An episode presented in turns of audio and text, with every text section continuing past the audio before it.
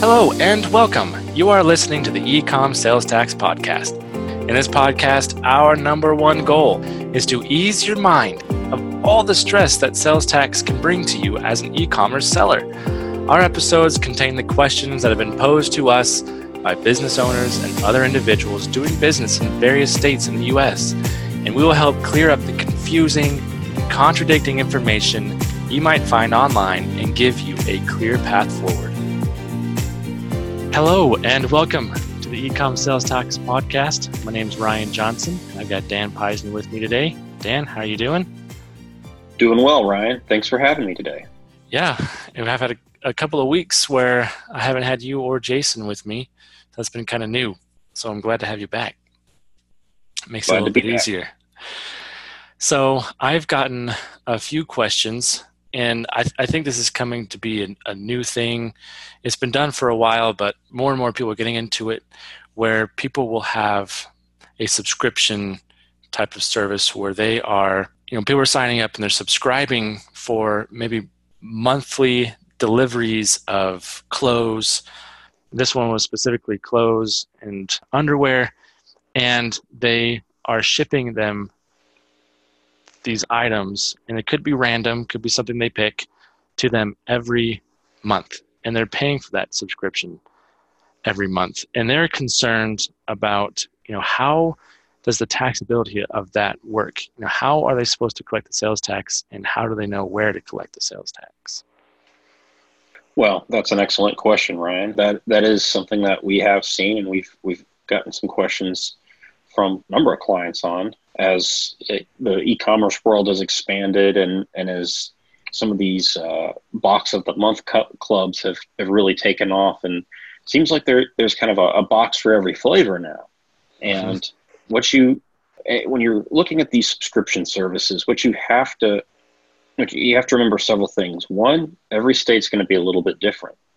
But in general you have to ask yourself what is the object of the subscription box if it's going to be to to get tangible goods, so the your your clothing boxes, underwear box, the food box, then it's likely going to be considered if that's all that the subscription gets you, it's going to be considered to be a sale of, of tangible personal property, and you're going to collect tax on that lease stream. I mean, not lease stream, but the the uh, monthly stream to for the product.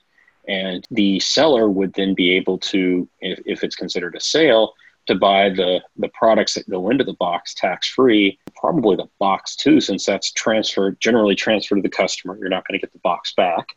Right. So you assuming the state allows packaging and the like to be purchased tax free you would you'd buy all that from your vendors put the box together ship it out and charge sales tax on your your monthly fee and then any subsequent if you do any subsequent itemized sales then then those would be taxed too I would caution uh, people to be very careful with their to look at the taxability of those boxes as well, because clothing is well, clothing is taxable in many states. There are a few that will exempt clothing under certain amounts, and uh, as well, when you're talking about the food boxes, a lot of the items in a food box would fit within the definition of groceries, which either will sell at a reduced tax rate or in some cases are can be purchased tax exempt. They, they do prevent a, present a unique challenge because not all of the items may qualify within the box for the exemption. And when that happens, the states all have different ways you have to look to for when you have a mix of taxable and exempt as to,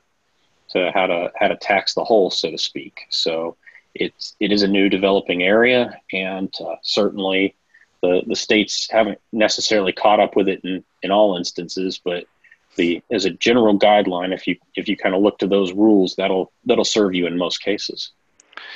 So what you're telling me is that it can get complicated pretty quickly depending upon what state you're delivering to. So you're going to tax the monthly subscription fee is what you would tax. That That's would be the taxable. Okay.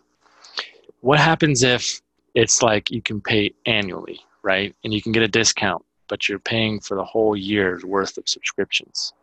How do that? How do they work that out? Well, the if your a cash discount will lower the tax base, but whether you pay it monthly, annually, semi-annually, uh, whenever there's a blue moon, Uh, the, the frequency doesn't matter so much, but uh, whenever you do pay it, just make sure you're charging the, the, the taxes getting paid along with it. Gotcha. All right, there's there's another scenario uh, that I have that's a slightly different, but same subscription fee um, kind of criteria here. But this is to be a member of a group, and this group will you know send you a, a free item every quarter. Now, how do they need to collect tax on a membership like that? It's, it's kind of confusing because they're sending out the item and they don't know whether or not they need to charge sales tax on that. It's kind of confusing for me as well. Well, I would look back to when you're looking at the membership, I would look at what does that membership confer to you? Does it get you, is is it something like a, a Sam's or a Costco where it gives you the, the membership needed to go in and buy things? Or from what you described there, Ryan, it sounds more like it, it gets you into this club whereby they, they send you these goods, which to me doesn't sound all that different from the first scenario where you're the true object of the subscription fee of the membership is the acquisition of taxable goods. So I think in most cases it would be deemed to be subject to the tax based on again, whatever the, the goods are. Okay. I think this very well answers the questions that they had. You know, is is there any advice that you would give to these people as they're continuing on their business? The, the best advice I can give is just to know know the taxability of your product. The boxes are they're very it's a very new area, it's very complicated and developing, but things like the, the clothing, groceries. Uh, those are those are areas that the states are eh, mostly developed and, and are well known.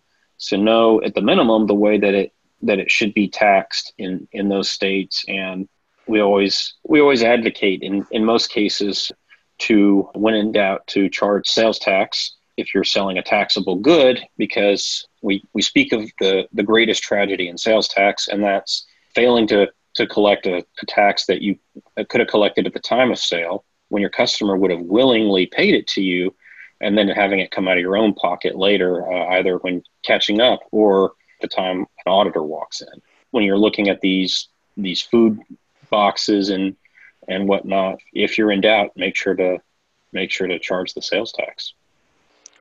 All right, sounds like they would really benefit from uh, our nexus review, and that's kind of where we would analyze your nexus and also your taxability of all your different items. And with when it comes to your boxes, food or clothing, it can get kind of complicated.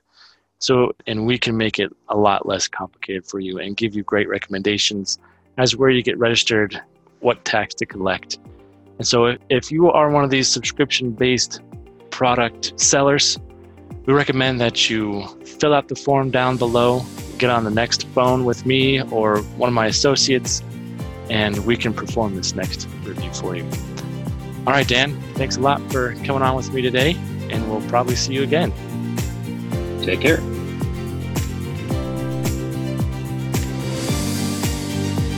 You've reached the end of another episode of the Ecom Sales Tax Podcast. If you have any additional questions about today's episode or you just need some help, you can find my contact information down below. Connect with us at salestaxforonlinesellers.com and don't forget to find us on Facebook. We post new content every week.